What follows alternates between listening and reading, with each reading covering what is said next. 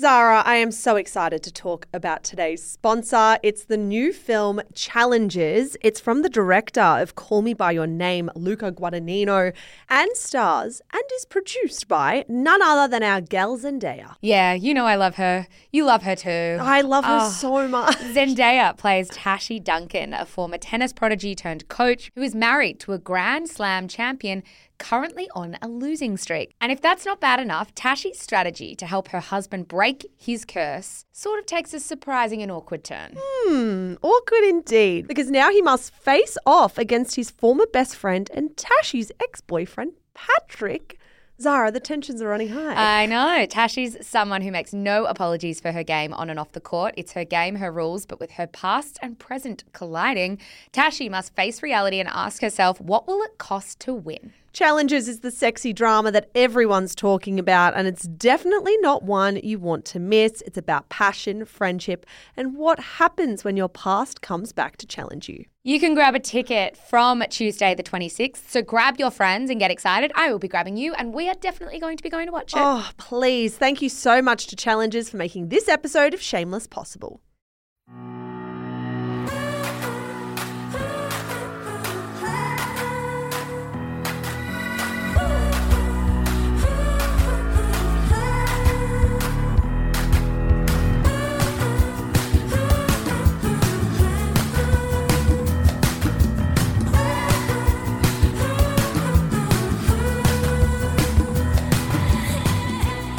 And welcome to Shameless, the pop culture podcast for smart people who love dumb stuff. You're joined, as always, by Melbourne writers Michelle Andrews, that would be me, and Zara McDonald, that would be you. Hello, we're back. We're back. Hi, producer Annabelle Lee. Hi, guys. Sorry, that was meant to be my line. I'm already out of practice. Coming up on today's show, everything that happened over the summer break from Ariana Grande telling us it's not our business whose dick she rides, oh. to host Jo Koy bombing at the Golden Globes, the Selena Gomez Taylor Swift gossip session that was watched by the world, the viral trend that suggested Paul Mescal runs away from his one night stands, a brand new relationship between star of the moment Barry Keoghan and Sabrina Carpenter, convicted killer Gypsy Rose Blanchard becomes social media's hottest new influencer, and an explainer on the Real Housewives finale that everyone's been talking about. But first, Zara Alice McDonald, how was your break? Hi, I had a great break. I'm feeling very refreshed and happy to be back. You look refreshed. I think the one thing I keep saying on repeat since I've been back at work is, and everyone would have heard me say this December, deeply overrated. Oh, God. You're crawling to the finish line, your social life is out of control, work is out of control, and you have no energy to deal with it. January is underrated because everybody thinks they will be depressed coming back from work without realizing they're refreshed. They have time for the mm. social engagements, they have time for the work, and the Australian Open's on. And know they're actually a sponsor, but that wasn't even a sponsored plug. I completely agree. I think what you just said reminded me of that meme. Remember when it was like, I've lost control of the day? Yes. December is I've just lost control of the month. Oh, I've lost control of the month. I am haggard. I am tired. I am weary. I have control of January. Oh, I feel January's so is- in control. January is our little bitch. Oh, I love it. And the weather in Melbourne is like really coming out. I spent my break in Japan, one of the greatest countries in the world, the first time I'd ever visited. I kind of skied and then spent a good chunk of time in Tokyo. I mean, let this be a sign. If you've never been to Tokyo and you're thinking about it and you're seeing people go, you must go to Tokyo. aye, aye, Captain. I would love to go to Tokyo. I was just, I was obsessed with it. I think if you like shopping, particularly vintage shopping, and you like eating good food, I think it's the perfect place for you. you also went to the snow. yes, I skied. Your legs, when you came back, were Quite- deeply troubling. you were wearing, a, I think you were wearing shorts on your first day in the office, and I looked I at your legs. I'm like, battered- what has happened? Battered and bruised. I'm going to blame climate change Yep. because Okay. uh, the occasional not enough snow on the odd run that I shouldn't have gone down. They did warn me, not enough snow on the run, and I thought I'm having a good day. I'll be fine. I on the one particular day was not having a good enough day. And fell basically onto concrete. Oh, Ouchie. And my legs were just covered in bruises. Yeah. But I, I love it. Like, it's the best. It's the best fun ever. So, I had a great break. Do you want to tell me about your break and then we'll get to recommendations? Oh, I love it. Let's do it. I had the best break too. Had the trip of a lifetime. Mitch and I decided in late October that we wanted to go we were toying with the idea of going to New York for a really long time. We were kind of umming and ahhing about it. And then late October, we just decided. We pulled the trigger. We're like, we're going on this trip. And thank God we did. It was just marvelous. I mean, New York's kind of famous for a reason. I know. It's a great city. I was over there being like, hmm, there's something about New York. It's Uh, almost like this should be one of the world's most Concrete famous jungle, cities. where where trees are made of. That's, all the songs are written about New York for a reason. And they also blast those songs. Obviously, I was there. I was there for Christmas. Actually, we landed on Christmas. Oh, we landed two days before Christmas. Our first full day was Christmas Eve, which was obviously magical. And they do blast around Christmas those like classic New York songs. "Welcome to New York" by Taylor Swift, Alicia So Keys, and. Jay Z, of course. And I did wonder, do the locals fucking hate this? Are they so sick of it? Nah. Or do you have to lap it up and be like, yeah, we're the city that everyone writes a song about? I think they know that deep in their heart. They might walk around a little cynical about it, but I Yeah. think they're there for a reason. It feels a little too on the nose for New York, like a little too cringe, perhaps. Am I Yeah. being It's a bit too obvious for New York. New York's a bit of a cool girl. Yeah. Yeah, Yeah. it is a really cool girl city, and it was just the best people watching of my entire life. Everyone in New York is just so themselves. Oh, so I themselves. No celebrities though. Uh, okay, I was at the Christmas Day basketball game. Oh, true. The Knicks played, and so I saw lots of celebrities. I was actually kind of close to them. I, I couldn't smell them, but, but let's pretend that I could. In the front row, you had 50 Cent, Kevin Hart. There was also Chrissy Teigen and John Legend. But weird little celebrity sighting, guys. Chrissy Teigen and John Legend were there with two of their kids. They've got four now. They did the whole like they were up on the jumbotron, I think they oh, call Oh, it. yeah. Like up on the big screen, did the whole waving thing to the camera. We're here. It's Christmas Day, whatever. But then as soon as the camera was off them and we were back to watching the basketball, Chrissy and John and their kids left. And I was watching it being like, wait, it's only like halfway through the game. I'm skeptical. And this was a close game, guys. This I'm was skeptical. a good game. The Knicks were winning. This was like a big deal. All of a sudden, they disappear, and then they usher in these like influencers into their seats so that the front row wasn't empty. what do we think? Because you said, you know, maybe the kids just weren't hacking it. Yeah, yeah, yeah. They're like young kids, maybe like four. Surely they had their nannies with them. Uh, yeah, you couldn't see them in shot, but I imagine somewhere off in the wings there was a couple of nannies. I just, I don't know. They wanted to get on the jumbotron and then they wanted to leave. That's all I'm saying. Yeah, well, interesting. Very interesting. when I told Sarah this in the office, she's like, headed for divorce, perhaps. Oh. okay, that's oh. reading a lot into it. I agree with you. It was strange, but then I'm like, I've never had a young child. Sorry, it's not often we have our own celebrity sighting. Let me make some connections. Annabelle, very quickly, you were you decided to work through the break a I little bit. did. Are you still feeling the January refresh or not quite? I'm feeling it, perhaps not to the extent that you're Right. feeling it, but that's okay. It was quite quiet over the time I was working over the break. But you've got holiday coming in March. I am going to China and Vietnam, which so is very exciting. We're excited for you, and we'll get you to there hopefully in one piece. Thank you Just very much. tears rolling down it. her Cut to me crying. Zara, recommendation. Okay, I've got three. I'm going to kind of churn through them as fast as I can, which is never very fast. I've also got three, so we're twins. Great. I have a book. I have to give props to Sahani, our multimedia producer. She also is kind of, I would say, largely in charge of our book club, and we speak a lot about books together. And she said, You have to take this book away. I need you to read it. She doesn't think enough people are talking about it, and she's like, It's one of my favorite books from the year. It is called All That's Left Unsaid. It's based in Australia. It is one of the most remarkable books I've read in the last six months. Five stars all round. Wow. It's heavy, I will say that. It's heavy in a way, but I read it on the plane in one go, in one sitting. I always find it hard to talk about the plot of a book without giving anything away. It's based in the 90s and it's a crime story. And it's based on a Vietnamese Australian family whose young 19 year old was murdered at a restaurant. And then they are kind of trying to work out what happened, and no one at that restaurant is speaking. Wow. It's r- incredibly sad. It's incredibly powerful. It, I don't want to sell it as like a murder mystery, even though it is, because I wouldn't say that's like the foremost theme of the Yeah, book. it's like it's interlaced throughout it, but it's not the main attraction. A hundred percent. It's it's a really beautiful book. As I said, five out of five. I really, really want our community to rate it. The second thing I want to recommend is a podcast. It's one of the best podcasts I've listened to in a long time as well. I've been sitting with it and I've been thinking a lot. It's called How to Discover Your Own Taste and it's on the Ezra Klein show. I don't know if you guys saw this being shared around in the last week or so, No. but it's an interview with Ezra Klein and the staff writer at The New Yorker called Kyle Chayka. Kyle has written a book called Filterworld How Algorithms Flattened Culture.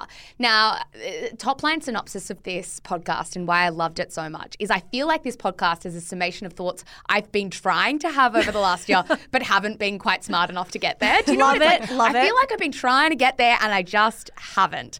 A big part of my disillusionment with social media and Instagram over the last year is not just led by anxiety that I've spoken about before, but also uh, this kind of great sense that Instagram and TikTok feel so homogenized now. Like there's like a, a single universal way to do things right travel, mm. shop, eat. And I feel quite put off by it. And this conversation is all about A, trying to recognize your own taste and like what you like, and also a conversation about how social media has completely flattened it. And it feels very much like there's one way to have good taste now.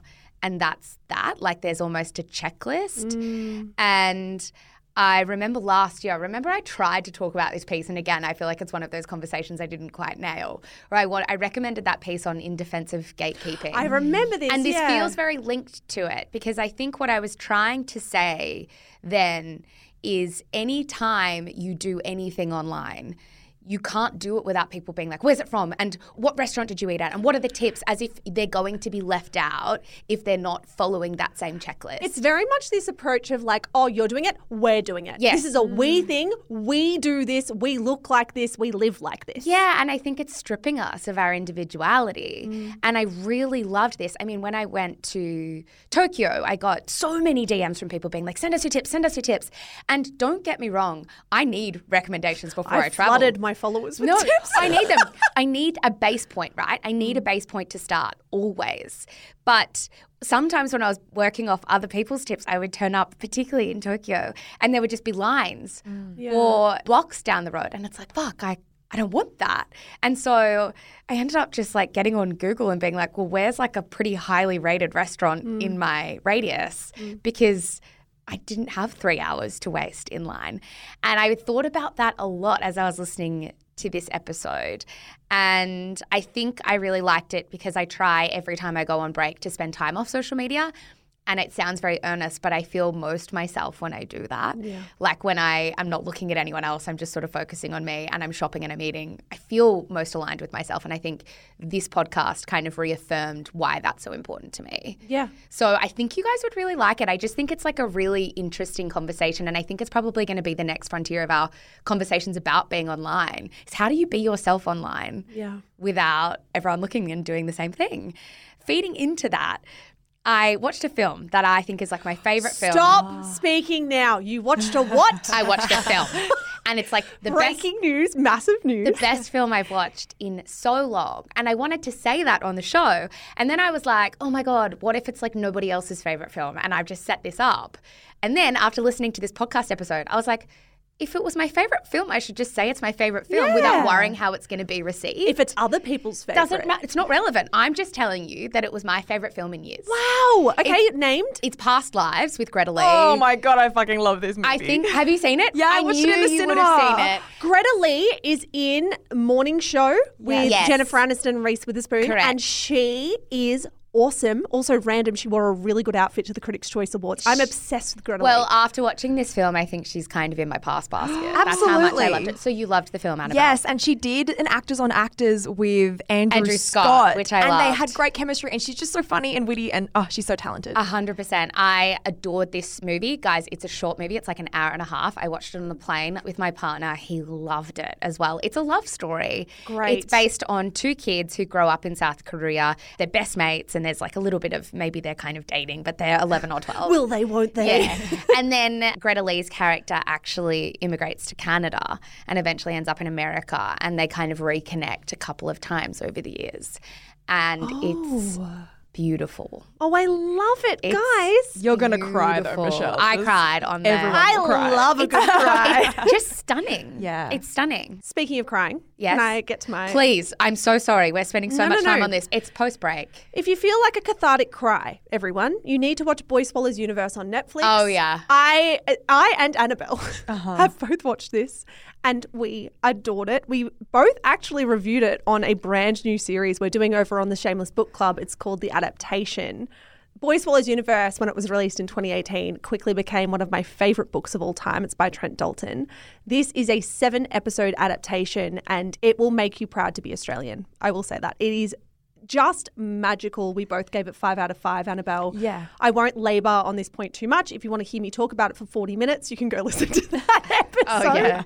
Now, I also want to recommend a book and I have a podcast. The book is called The Villa. It's by Rachel Hawkins. It is a story about two best friends, one who achieves incredible career success, one who doesn't quite find herself and ends up going through a divorce. They then spend a trip together in Italy In a villa. in a villa. and it's kind of also a look back on what has happened at this villa in the past. I will say, like, I, I'm, again, maybe to your point, Zara, about the movie Past Lives, I'm not expecting everyone to find the villa their favorite book. It wasn't my favorite book, but I will tell you, I read it in a single sitting. I sat on the plane from New York back to Melbourne. I opened the cover. And I did not close the book. I inhaled every page and then I shut it. And Mitch went, Did you just read an entire book in one sitting? And I said, Yes, I absolutely did. But that's the thing, right? I think any book that you can read that fast in one sitting mm. is worth having a conversation about. Mm-hmm. But I think maybe that's my other motto for this year is I spend so much time being like, if I recommend this and I say that I love it, does the expectation have to be mass appeal? Mm. But now I'm just going to be like, guys, this was my favorite thing. Take it or leave it. it's tough Yeah, absolutely. Tough titties, guys. I just loved it. Do with that what you will. Well, The Villa by Rachel Hawkins. If you want a book that's easy to fly through, pick that one Amazing. up. And finally, the podcast interview. There is an amazing interview. It's an, two episodes in one. I think it's a interview with Emerald Fennell, the creator, the director, the writer behind Saltburn, which I think was the movie of the summer. And then the second half of this episode is an interview with Andrew Scott, all about his new film with Paul Mescal. Hello, Andrew Yeah, Scott. Andrew Scott gets two mentions before we even, you know, pass the recommendations. This is on Vanity Fair's podcast. It's called Little Gold Men.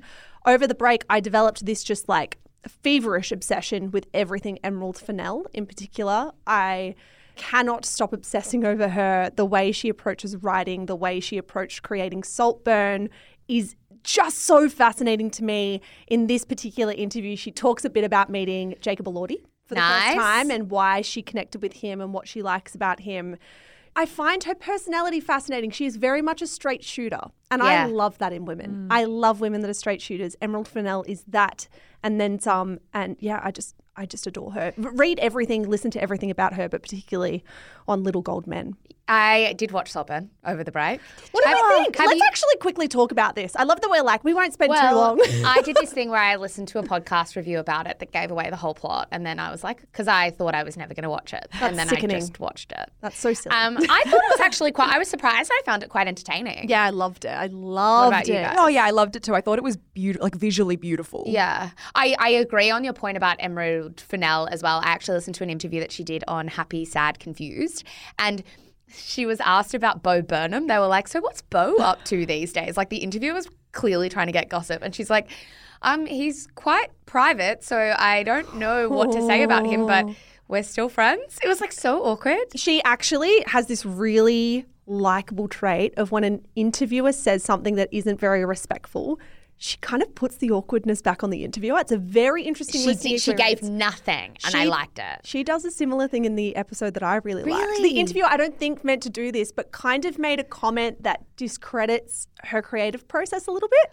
And Emerald put it back to the interviewer in quite a blunt, refreshing way that I really enjoyed. I would die if I was the Yeah, interviewer. yeah. But I was like, fair enough. I think she has every right to do that. That is hilarious. We have one very exciting announcement before we get into the world's most mammoth quick and dirty. This is just going to be a bumper episode, but you guys deserve it because we've been off for so long. and we deserve it. I've missed this. I have missed this as well. We have a brand new Shameless newsletter launching on Monday. We absolutely do, guys. We love putting out pop culture podcasts, and we realized we also love writing about pop culture, and we don't have a space to do that at the moment. We love our Ask Shameless newsletter. It's an amazing space for advice and insight and a whole bunch of incredible stuff. But we wanted a newsletter tied to the show a little bit. It is called Smart Dumb Stuff. Get it? is get it? Get it? it's not written by yourself or myself, Zara. It's not. It's written by Frank. By Frank. And who is Frank? Frank is uh, anonymous. Frank is someone when it's one of our favorite writers ever, Frank, and we're never going to reveal Frank's identity, but we adore Frank's take on everything. We adore their writing.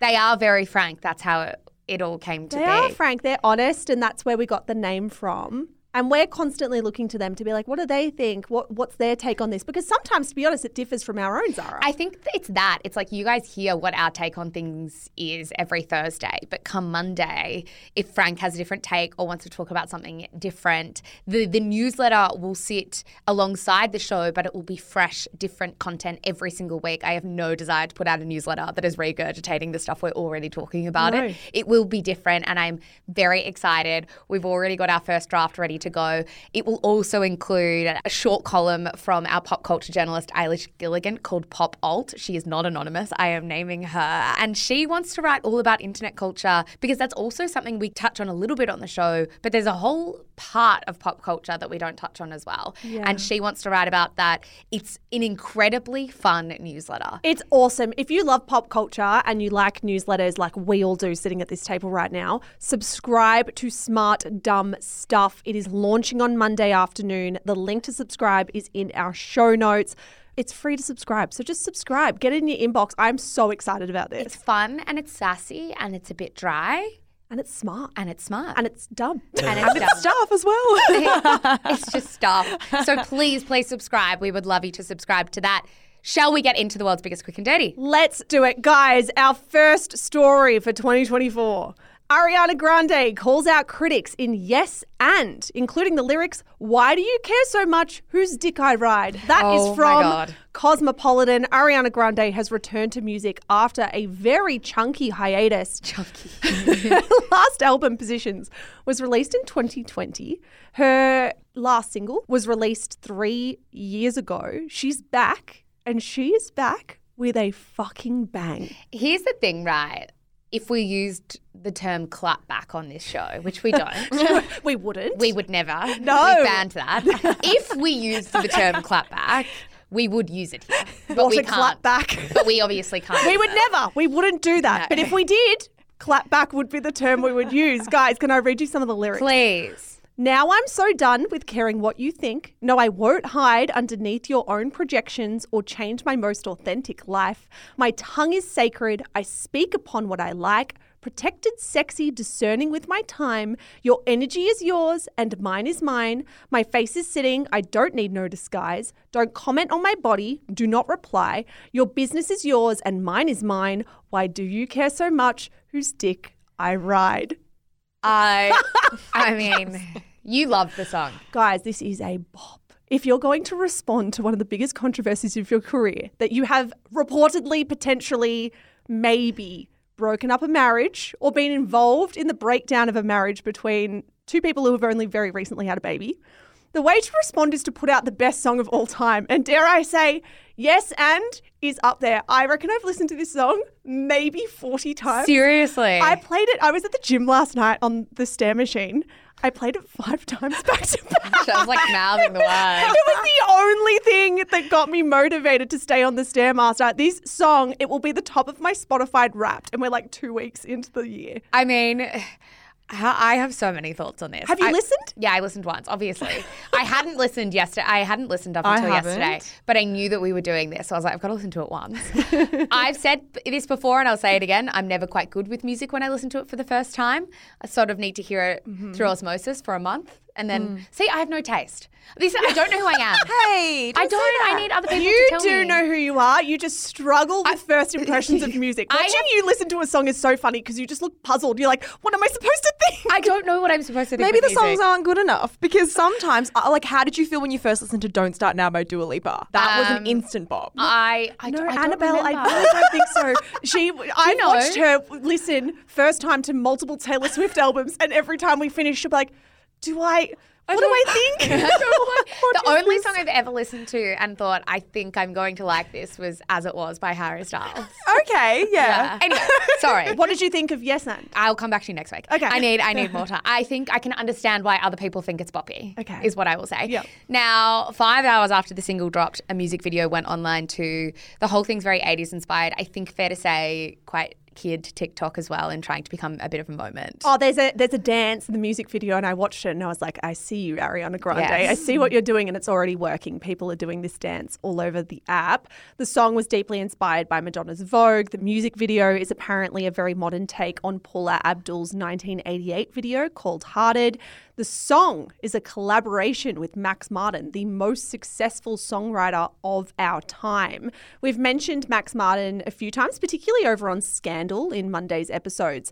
He is behind Taylor Swift's Blank Space, he's behind The Weeknd's Blinding Lights, and of course Britney Spears' Hit Me Baby One More Time. Three great songs. Mm-hmm. I can say that for sure now. if you look at Max Martin's catalog, it is so impressive. Like Katie, if you think of the most iconic songs of our generation, I Kissed a Girl by Katy Perry, he's behind them all. It's incredible. I mean, at the time of prepping this story, hashtag apologize to Ariana was trending on Twitter. I'm interested in what you guys actually think about this. I don't want to be too like high and mighty and uh, you know on my high horse. I, I'm not on my high horse. I'm on my low horse. But I do. I'm like I care about what dick you're riding because it's sort of like not a good story to be a part of. Sorry, no, I- sorry. the funny thing is, is she's such a good gaslighter because the Yeah. first few times I listened to this, I'm like, why did I care whose dick she rides? And then I sat with it and I'm like, wait a second. Of course I care whose dick she rides. She's a celebrity. Her public life has always been made up for consumption. She posted all of her wedding photos with Dalton Gomez. She very much has put this on the public agenda.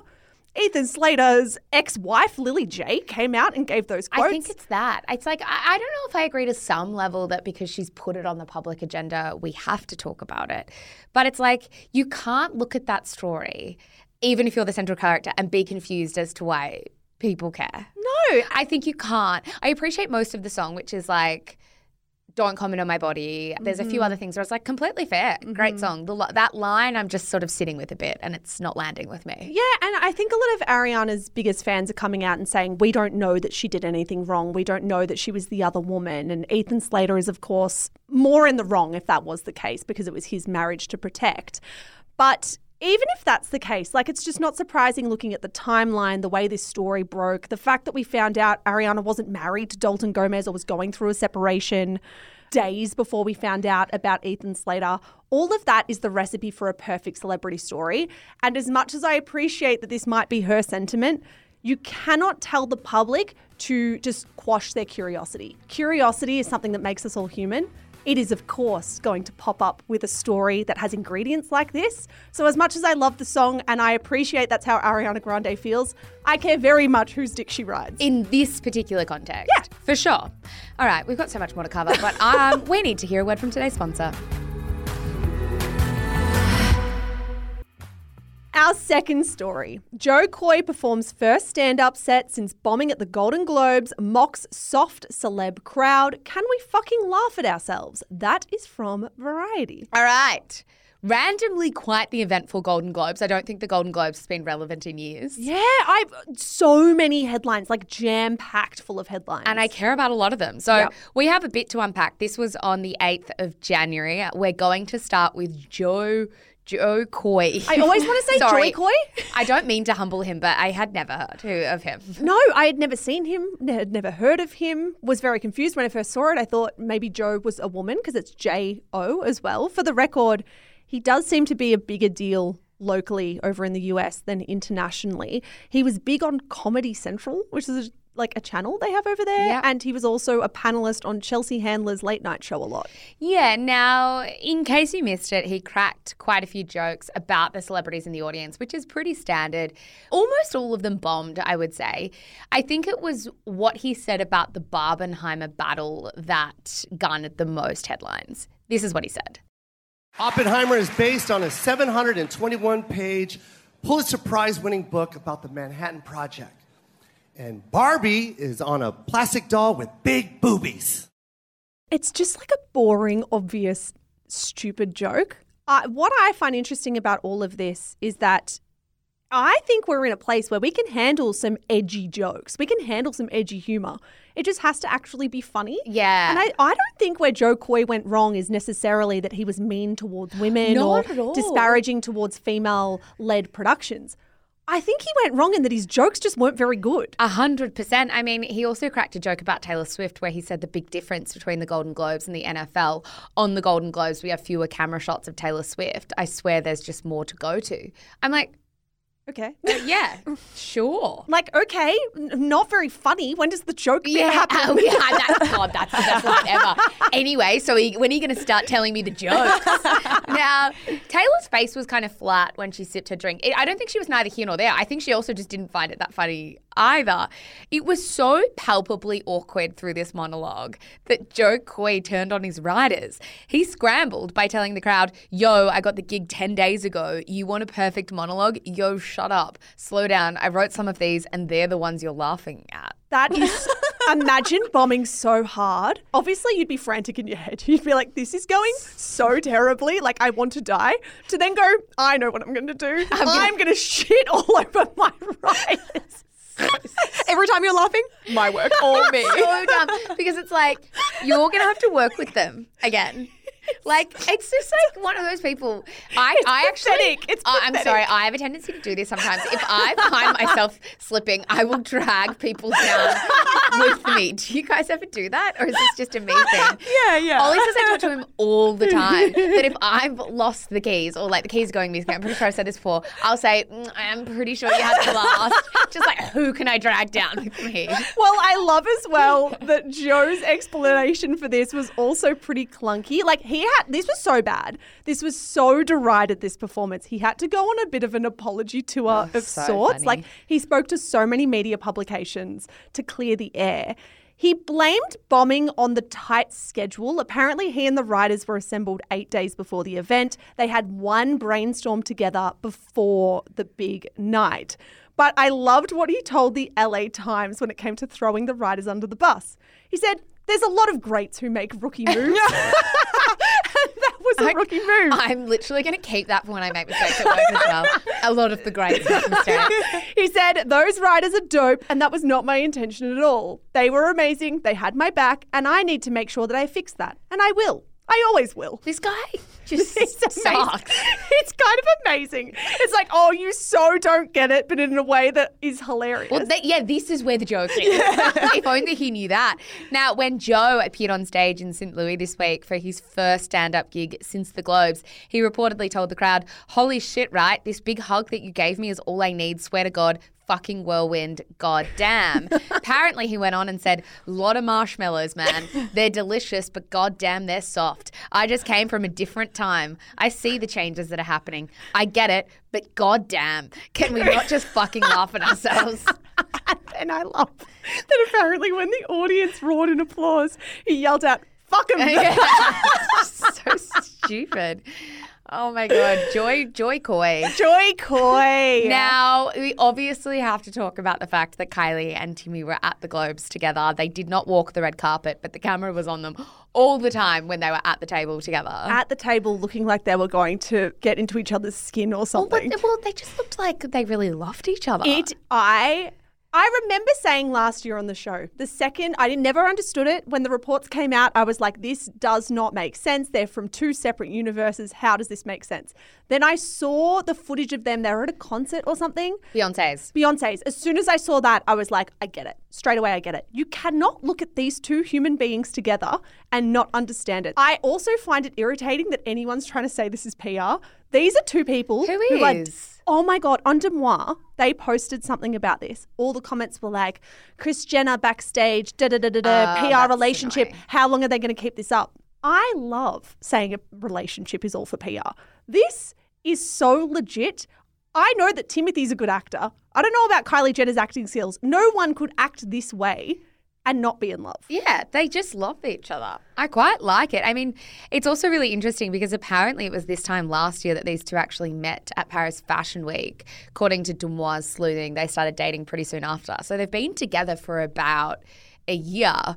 We, of course, have to talk about that viral moment of gossip between Selena Gomez, Taylor Swift, and Keleigh Teller reportedly about Timothy and Kylie. Now, if you didn't see this, I am sure you did, but if you didn't see this, there was basically this clip that went viral of Selena going up to Taylor and Keleigh Teller and telling them something, and they were like, oh my God, no. It was like a big gossip moment. Yeah. Everybody caught from a particular angle Keleigh looking up at Selena and saying, Timothy, like with a question mark. And look, I'm no conspiracy theorist, but she definitely said Timothy. Yeah. From one of the angles I saw. You know this of me. I can't lip read for shit. Sometimes Zara turns to me and, you know, mouths something to me. I just stare at her blankly. I'm like, I'm so sorry. I'm going to When need. do we mouth to each other? if, if something happens, like in the office, oh, I'm, I'm trying to signal to you. you're trying to send, you Oh. send signals 24 7 with No. mouthing and stuff. I just stare at you blankly. I'm like, I'm so sorry, doll. Like, you need to just verbally tell me. You're so right. We actually do do that. quite a lot. um, no, I watched it and I was like, she's definitely saying Timothy. So people thought that Selena was telling Taylor and Keleigh that she asked Timothy Chalamet for a photo and that she, someone, she said no. Everyone was like, oh my God. So mm. Kylie Jenner said no to Selena taking a photo of Timothy. I actually do think it was about a photo with Timothy. I just don't think it was Kylie that said no. so it might be like a publicist I reckon it was probably a publicist, a female in his team. I agree. I also think it was about Timothy Chalamet for sure. I don't know if it was also about Kylie Jenner. There was another theory that Selena had asked for her new boyfriend to come along to the show and be sat at her table, and that she was saying she was upset that Kylie got an invite as a plus one to Timothy and was seated at his table, and that's what the gossip was about. Whatever happened, Selena felt so compelled to set the record straight or maybe redirect the narrative that she actually spoke about this on social media. She said, No, I told Taylor about two of my friends who hooked up. Not that that's anyone's business. This just made me believe it so much less. If they had have left it, I would have been a bit like, eh, probably not a thing. When she said this, I was like, oh, so the Timothy thing was definitely a thing. Yeah. The other thing that I felt was quite hilarious with this story is after she said that, there was just another headline where everyone's like, Oh, so it's Meryl Streep and Martin Short. Because Meryl Streep, we know, is single. Deuxmoi started posting that actually they could be hooking up. So everyone's like, was she gossiping about Meryl and Martin? Yeah, and of course, we know Meryl and Martin are Selena's friends. They have recently been filming Only Murders in the Building season three together. On that season, Meryl and Martin Short are playing love interests. It would make sense. They were also sat together at the Golden Globes. I could see it. So that would make sense. Was she leaning over saying Meryl and Martin are boning? And then Keleigh said Martin but looked like Timothy. Yeah, I think so. that that adds up. Or she said Timothy, and then Selena said no, Martin. Sorry. So, we've dumb. cleared it up here. All good, except for the fact that Martin Short's rep then came out and told people that they are just very good friends, nothing more. So maybe Meryl and Martin aren't having sex. The, the moral of this story is just like do not acknowledge these stories. The lip reading stories would be quite stressful for a celebrity though. Like no moment now is private. well, there was also that headline, we're not doing this in the episode, but between Emily Blunt and John Krasinski Oh, that he leant over and said, I can't wait to get divorced. Everyone thinks he said that to her. And then other people are like, no, he's saying, I can't wait to get inside. It's just so dumb. Now, a, a quick um, kind of aside on the awards themselves. Oppenheimer reigned supreme over Barbie. It won Best Motion Picture. I wanted to touch on this very quickly before the Oscars, I guess, because I think it's not great signs for Barbie pre Oscars. I mean, Barbie took home like one award. You could say two with the Billie Eilish song, but I think that's a Billie Eilish award. Yeah. And Finneas. They won a trophy in a new category called Outstanding Cinematic and Box Office Achievement. Like, duh, obviously they're going to win that. Mm. I felt a lot about this, and I was surprised by how how disappointed I felt that Barbie didn't pick up a heap of Golden Globes at all. And I know people will probably be listening to this saying the Golden Globes aren't relevant and la la la and award shows aren't relevant, but they are. Like it's Hollywood. And as much as we want to say the Golden Globes aren't relevant, look how long we've just spent talking about them this year. Mm. I think for me, I look at the comparison between Oppenheimer and Barbie, and I'm not saying that Oppenheimer doesn't deserve certain awards, but I just feel like there's kind of no harder task than the task that Margot Robbie took on, which was a concept that had been floating around for years that nobody could get off the ground, a concept where everybody had told her that only women would watch the film. Finding someone like Greta Gerwig to write it and to star in it and to work alongside a brand mm. and tell such a good story, I think there's such a misunderstanding or a knowledge gap between how much harder that job is than just writing a narrative for yourself mm. that's a good story. And to me, this is like the greatest movie of the year. I know I'm not a movie buff, so everyone's like, what's your opinion with? But it's like that's a much harder thing to do than to tell a story about nuclear bombs. Like that Yeah. happened. You're not creating the story. The mm. story is created here. I feel preemptively sad pre Oscars. And maybe people might think this is a stretch, but I think there's something very intrinsic inside of me about how much we downplay and find the girly things very stupid. And maybe I feel personally invested because of what we do on this show, and I feel like that happens to us sometimes. Well, Jo Koy said it himself, a movie about big boobies or whatever he said. And Yeah. it's just like that's a an incredibly tough thing to do in an industry like that. Mm-hmm. And I also think things that succeed commercially in the way that Barbie has also then cannot be also considered good art, which is like really sad to me. Mm. So I have a lot of feelings about that and I will be filthy if it bombs at the Oscars as well. It did better at the Critics' Choice Awards, which happened a night or two ago. Mildly. It did mildly better. One best comedy. Best comedy and best original screenplay, but again lost out to Oppenheimer. What will make you happy? Best motion picture. I Yeah. don't think that's going to happen. It's not going to happen. Yeah. That's the thing. So, like, I don't want to set myself up to fail. I would love Greta and Noah to win. Well, they're not even allowed to be, I think, now in the best original screenplay. Now they're in the best adapted screenplay. Right. I would like them to win that. I would like some just like key awards. Yeah. Some big acting awards, but it's also not going to happen. Very, very quickly again, the other thing we obviously have to talk about on Barbie and Margot are her quotes to Deadline. She said over the break that she feels that everyone's probably sick of the side of me for now and that she should disappear from screens. for Top line thoughts. Yeah. I don't think I've heard many men say it. I'd want to go away and almost check that to make sure that's true. Maybe I notice it when women say it more. I think it is very reminiscent of that idea that a woman can't be at the top for too long without women trying to take shots at her. It's that that idea that everyone loves this woman and everyone appreciates this woman and says she's exceptional. And then all of a sudden that conversation turns into that woman is overrated and here's how that woman doesn't stack up to everything that is said about her. And i'm sad that that happens and that's kind of the culture we live in. Yeah, I think it's true though. Mm. I agree with everything you say. And just as equally, I'm like, she's probably right. If she wants to protect herself, and at the end of the day, she's got to look out for herself, mm. we probably would get sick of her. We would probably start throwing shit at her. Mm. I mean, Jennifer Lawrence had to take a break for a long time as well to do the same thing. Anne Hathaway yeah, realistically, yes, I think it's true. As much as every part of me wishes it wasn't. Mm. Our third story. Everything you know about Sydney Sweeney's boyfriend, Jonathan Davino, is wrong. That is from Glamour. This one fell very much under the radar before Christmas. Sydney Sweeney did an interview with Glamour magazine and spoke about her relationship with her rumoured fiance, the 38 year old Jonathan Davino, as well as the affair rumours surrounding her and her co star in Anyone But You, Glenn Powell. Yeah. Now, to start on those rumors, she said it was really hard on Glenn, which made me sad because otherwise it was such a beautiful experience for the both of us. I care for him so much.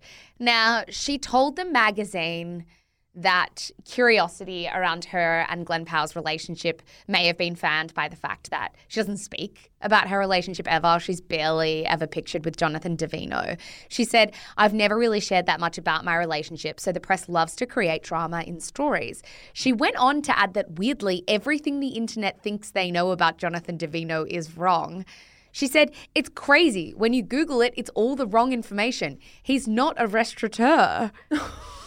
We've said that on this show. Have we? Yeah. Oh my god. We absolutely have. I have no idea where that came from. He's also not the heir of a pizza company. He's a business guy from Chicago. We've been watching this narrative for six years now, and I'm like, what the hell? She also said that he helped her produce anyone but you. so he's a producer. Yeah. A businessman producer. She said, Jonathan is my producing partner. He helped put the whole movie together.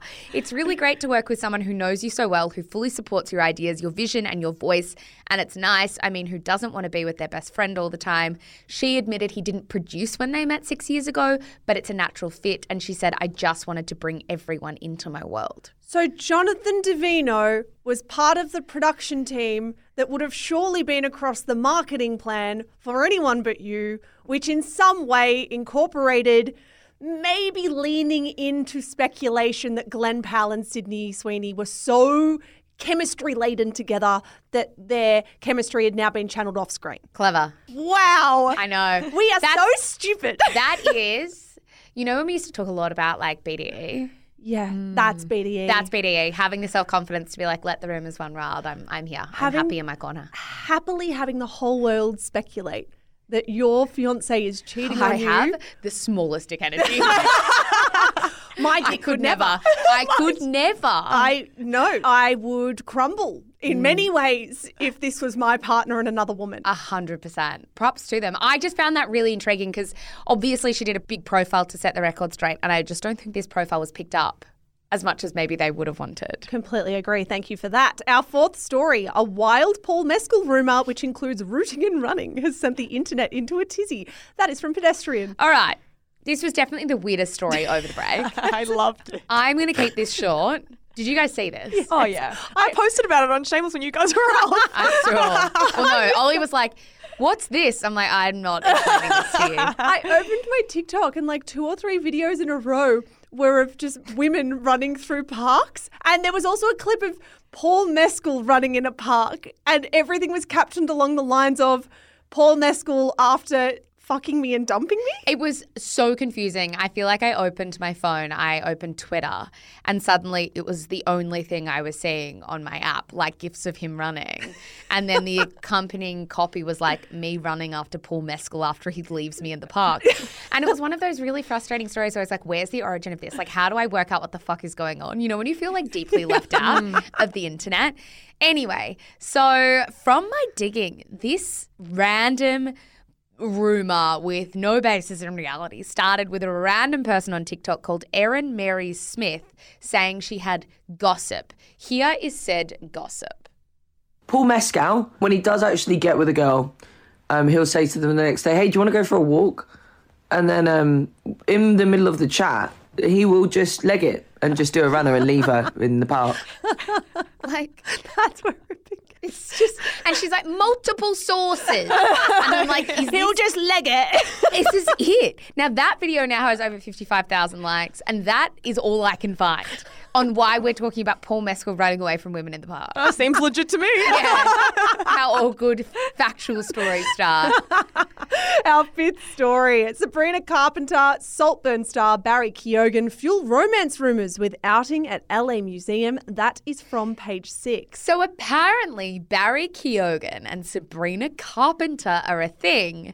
Now, it's very interesting to me, considering Oh, I, I know where this feel is they're going. both on the precipice of huge fame. They're at that ledge. They're the ones that everyone are talking about, but they're not quite in the stratosphere. Yeah. So, what better way to do it than pretend you're dating? Oh, you're so right. Barry and Sabrina are like really staring down at 2024 where they become A-listers. Exactly. And you think I'm they're not- in a PR relationship. I kind of do. I, I actually do. The only there's one complicating factor to my theory, so let me lay it out for you. These two first sparked rumors in December when they were papped out for dinner in LA. And this week they were spotted at a museum together. I just think in the early month of your relationship, you do not have to, especially when you're as famous as these guys, you don't have to be out hmm. at hotspots. Like you hmm. actually don't. You can just go to each other's houses and keep it quiet for a few months if you want to.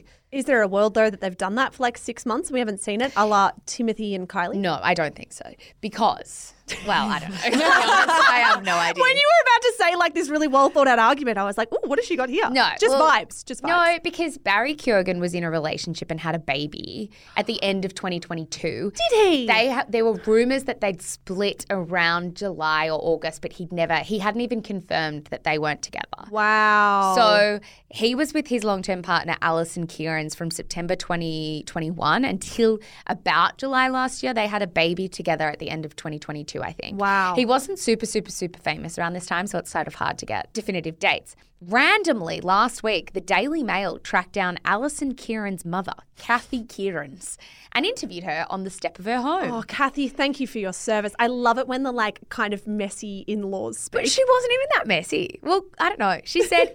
Alison and Barry are on talking terms, and they need to be for wee Brando.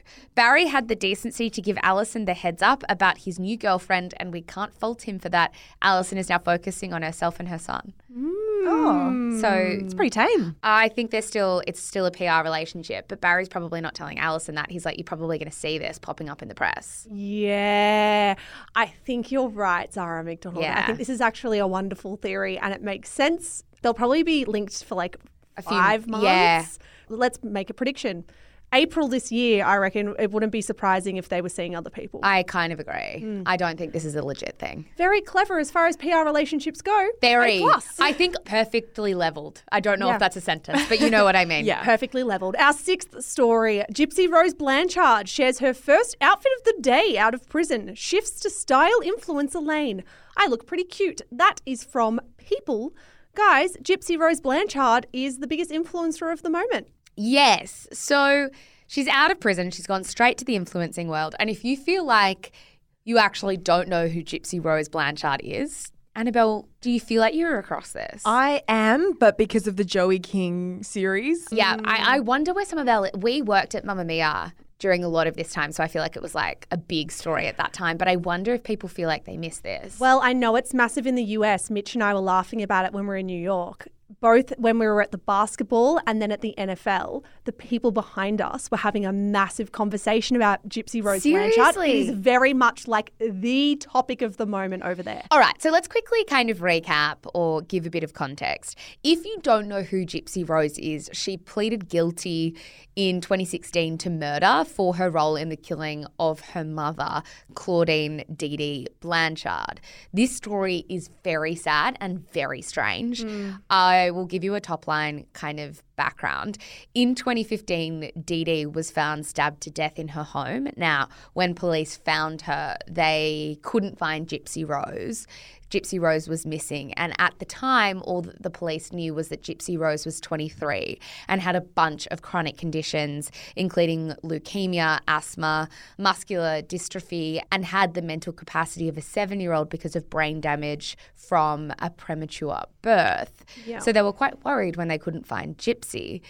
The next day, they did find her some eight hours away with her boyfriend, Nicholas Godejohn, who she had met on a Christian singles website.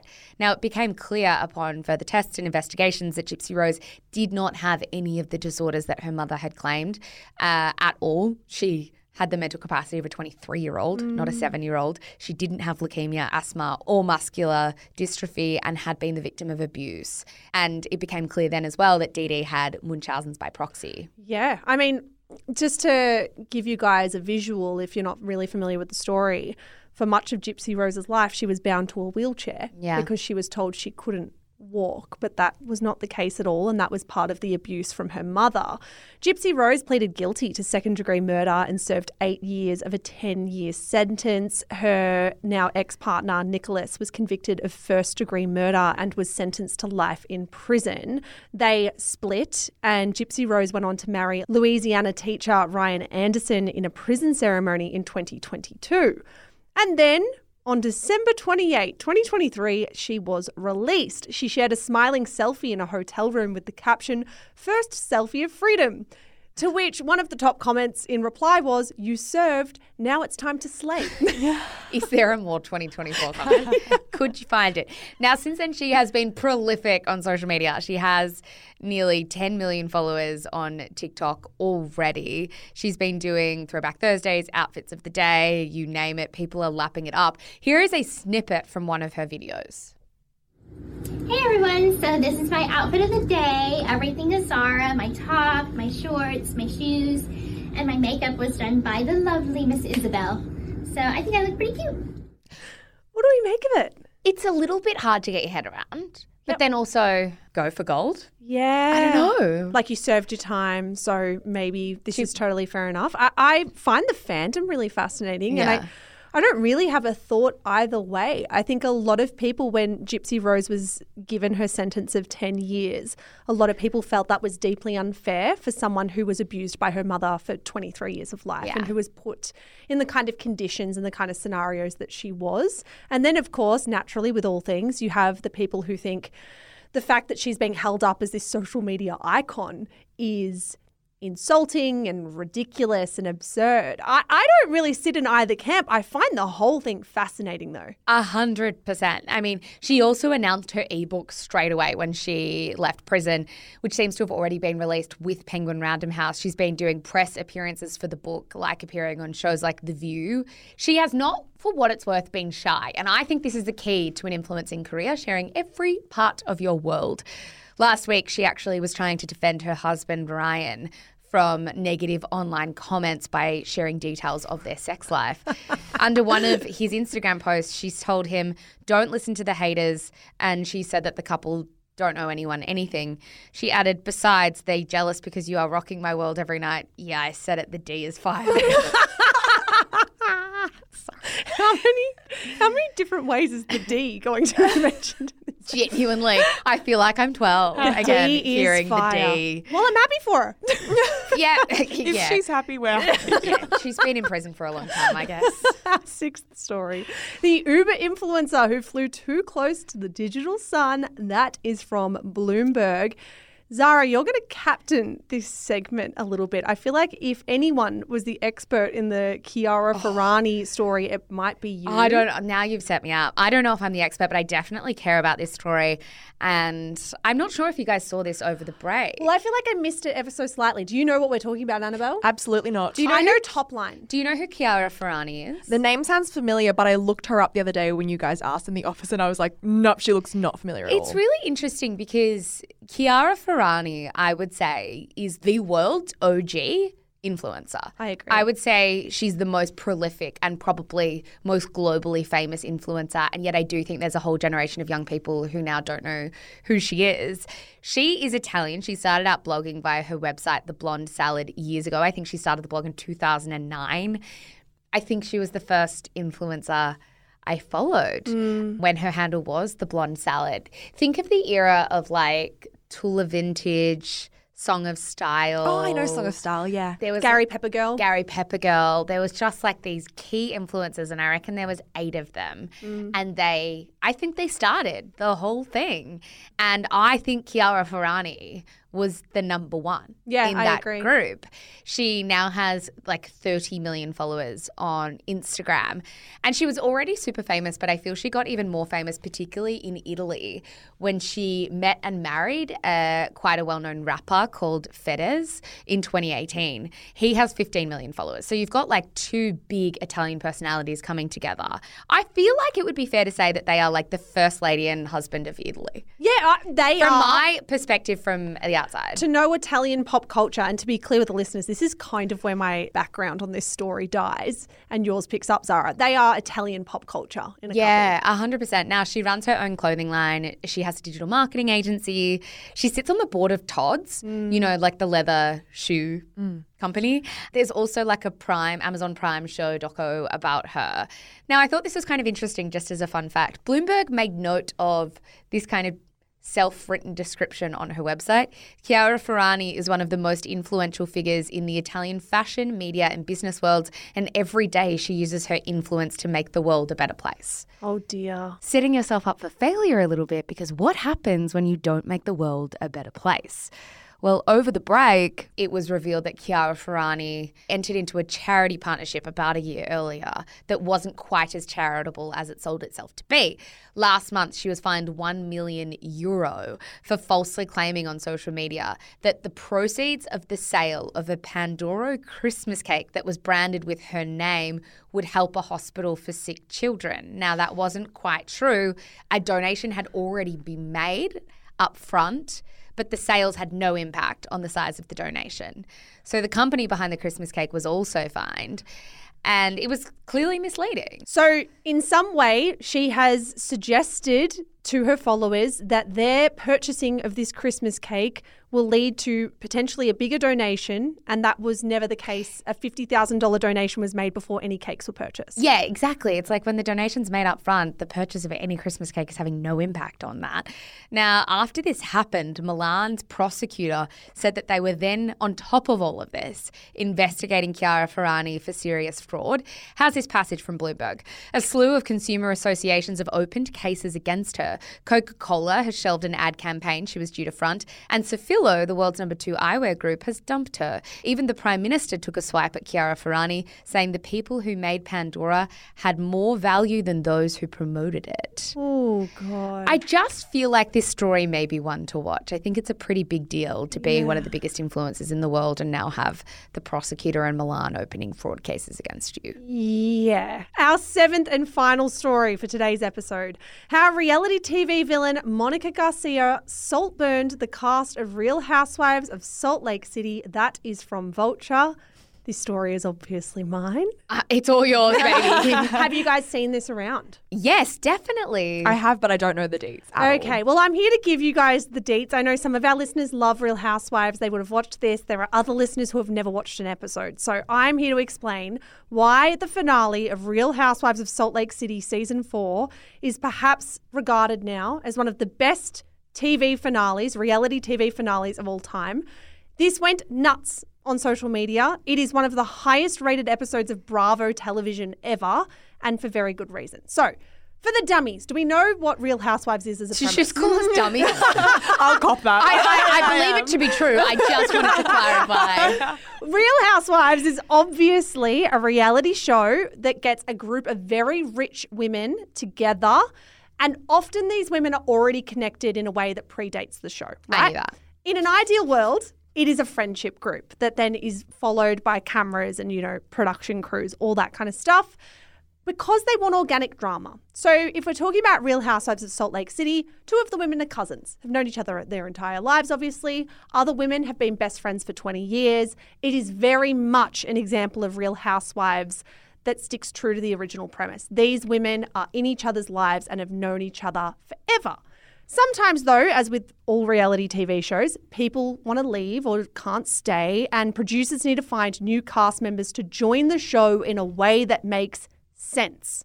This happened on Salt Lake City. One of the women in the group, who had been in the group for years, is named Jen Shah. We've spoken about her on Shameless before. Do we remember why? Yeah, she went to jail. She went to jail for defrauding the elderly. Yes. Oh, yeah. And this was obviously a massive storyline on the show. And she can't film because she's literally behind bars. So, for the latest season, the producers needed to find a new woman to replace her. So, when Jen Shah's ex assistant, a woman called Monica Garcia, applied, they thought perfect.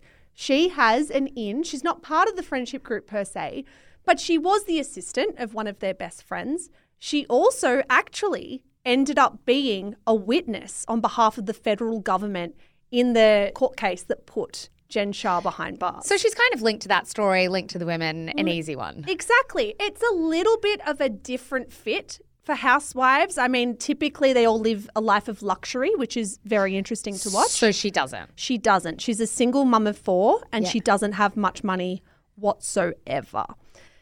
Only in the first few episodes, something became very apparent. For someone who's never been part of this friendship group, Monica seemed to have a lot of gossip about them all. She had access to a lot of information. She was behind the spreading of rumours that were very, very damaging. One of them was that housewife Angie was being cheated on by her husband, who was sleeping with other men. behind her Oh back. gosh. Another rumor, again about Angie, was that her family got their money because they're secretly part of the Greek mafia So she's just spreading these willy nilly. on the show. Which, Right. look, I mean, obviously gossip and drama is part of the Real Housewives, but for someone to just come out and say this stuff to that level of flammability, I don't even know if that's a word. I quite liked it. It works. that's that's pretty unprecedented. Right. Which made it fascinating viewing this season. It was a really, really good season. And obviously, Angie and her husband deny both of those claims and say these rumors have been incredibly harmful to their lives, incredibly harmful to their child. They have been distraught by the fact that that has all been aired on this show. But Monica knew a lot, and people started to wonder how. And everything came to a head when, in the final episodes of the season, the cast took a trip to Bermuda to celebrate Monica's birthday and visit her family. While there, the castmate Heather Gay made the discovery that Monica Garcia was actually the cyber troll behind the popular but awful account Reality Von Tease, which had spent three or four years tracing every aspect of the women's lives and spreading rumors about them online. How big are we talking is this account? I'm looking it up now. So it's been repeatedly deleted. It's been ah. one of those one of those troll accounts that is so vile and so nasty that it has gone through so many iterations because Instagram keeps deleting it. So if you look at the most recent version of the account right now, it has like five or I think there's actually a couple that are still live, five or ten thousand followers. right. But this is an account that was massive a few years ago. Gotcha. And actually was key in putting Jen Shah into prison because of some of the stuff it was sharing. So is she always angling for a role on this show? Yes. Oh and, my god. And angled, so the cast, the remaining cast members say, angled to even get that job as Jen Shah's assistant to find a way onto this show in the first place. She was behind, apparently, allegedly, behind spreading rumors such as Whitney is a swinger who uses public bathrooms to recruit couples. She also, I mean, screenshots suggest that she was allegedly hunting for the women's literal home addresses so she could do drive-bys past their homes. One little tidbit I found interesting Heather Gay discovered that Monica was this troll through her hairdresser. How? I feel like hairdressers know everything. The hairdresser happened to be old friends with Monica and happened to be friends with Heather and came clean and said, I've called her and said, I've got something to tell you. The cameras didn't catch any of this, by the way. I'm very confident this is a completely organic story, not scripted reality whatsoever. So she just called her and was like, "This person's behind the account." called her and said, I need to tell you this person has been doing this. So once the women started looking into Monica, they realized she was potentially connected to a bunch of shady things. For example, she allegedly goes by three different names, and under one of those names, owes Heather Gay's business thousands of dollars. Heather runs a cosmetics company and oh, like goodness. a facial injector. She is also seen on security footage in one of the other women's stores on a day that a purse was stolen. So there's kind of a constellation of allegations that are now being connected that it seems the entire cast and crew had no idea about. Monica was confronted at her own birthday party dinner where she admitted on camera that yes. Oh, so she said, "Yeah, actually, that's me." Well, she did this funny thing where she went, That's not true, Heather. And then Heather came back and said this now iconic line. You might have seen um, Jennifer Lawrence repeated this at the Golden Globes and went viral. Screenshots, proof, receipts, evidence. Like there's this line that everyone's using on social media in a range of contexts. So Heather came back and said, No, I know I've got all the proof to say you are. And then she paused and went, It's partially true. So it's true. She's trying to say multiple people are behind the account and she was one of the people, but Doesn't matter to me. that's, That's, still bad. like That's what they were saying. So the women kicked her off the trip. She ended up going home. But as part of all of this, when they're confronting her at the dinner table, a bunch of stuff came out, including a storyline that Heather Gay, the woman confronting Monica, had been punched in the face by Jen Shah, the woman in prison, which gave her a black eye, which had been kind of covered up in the previous season. Just a bunch of a really, really interesting finale, fascinating TV. That is why everyone was obsessed. So is Monica going to stay on the show? I, I, it seems like some of the women will actually say we're not coming back if you have so her on. 100% having Yeah. her in your orbit, if that's what she was doing. Yes. Is, yeah. And the women say they're like, we have been friends. Yes, we have issues with each other, but we have been in each other's lives for years. We are not going to allow someone to come in and infiltrate the group and do this to us when she's caused us so much harm online. We won't film if she's part of it. But So the fair. reunion's currently happening, so it's all evolving. Wow. Wow. Great story. Thank you. They should get the hairdresser to replace Monica. She seems I like a great gal. Yeah, well, maybe if you watch the show, you wouldn't say that. But Oh. yeah, I mean, the hairdresser, the hairdresser's great, but it sounds like maybe she also was She might have completely known clean. for a while and then Exactly. only decided when Monica pissed her off or well, something. I Monica's, retract everything. Monica's saying the hairdresser was part of it and oh, used used her connection to Heather as being Heather's hairdresser. You know what you confess to your hairdresser when you're in that chair? That maybe she also was reality Von Tease. My goodness. Guys, believe it or not, that is all we've got time for. this has been maybe the longest episode Oh, of Shameless ever. It's been a long one. Thank you so much for listening. Thanks for being patient with us over the break. We're refreshed, so these episodes will hopefully be better. We're so glad to be back. Subscribe to Smart Dumb Stuff. The newsletter is dropping on Monday. The link is in the show notes. Subscribe to the show. Clicking follow is the best way to support us. Thank you, Annabelle Lee, for audio editing this episode. We're so grateful for you. Of course. Thanks so much, guys. We will be back in your ears on Monday for another episode of Scandal. Bye. Bye.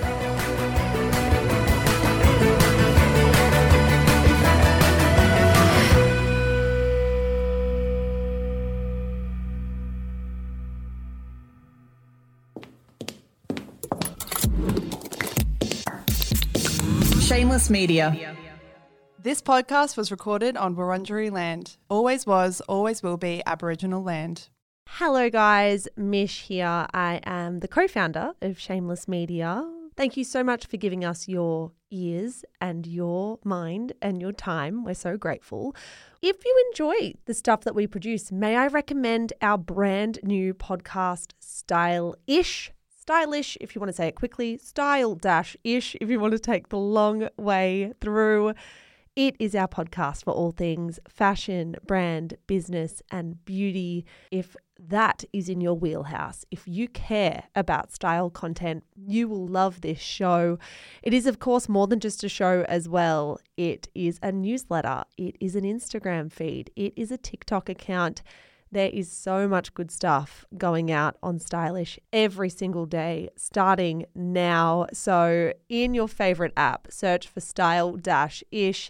Give it a listen, give it a follow. We are an independent media company and we would be so, so grateful for all your support. That's all from me, guys. Check out Stylish and have a good one.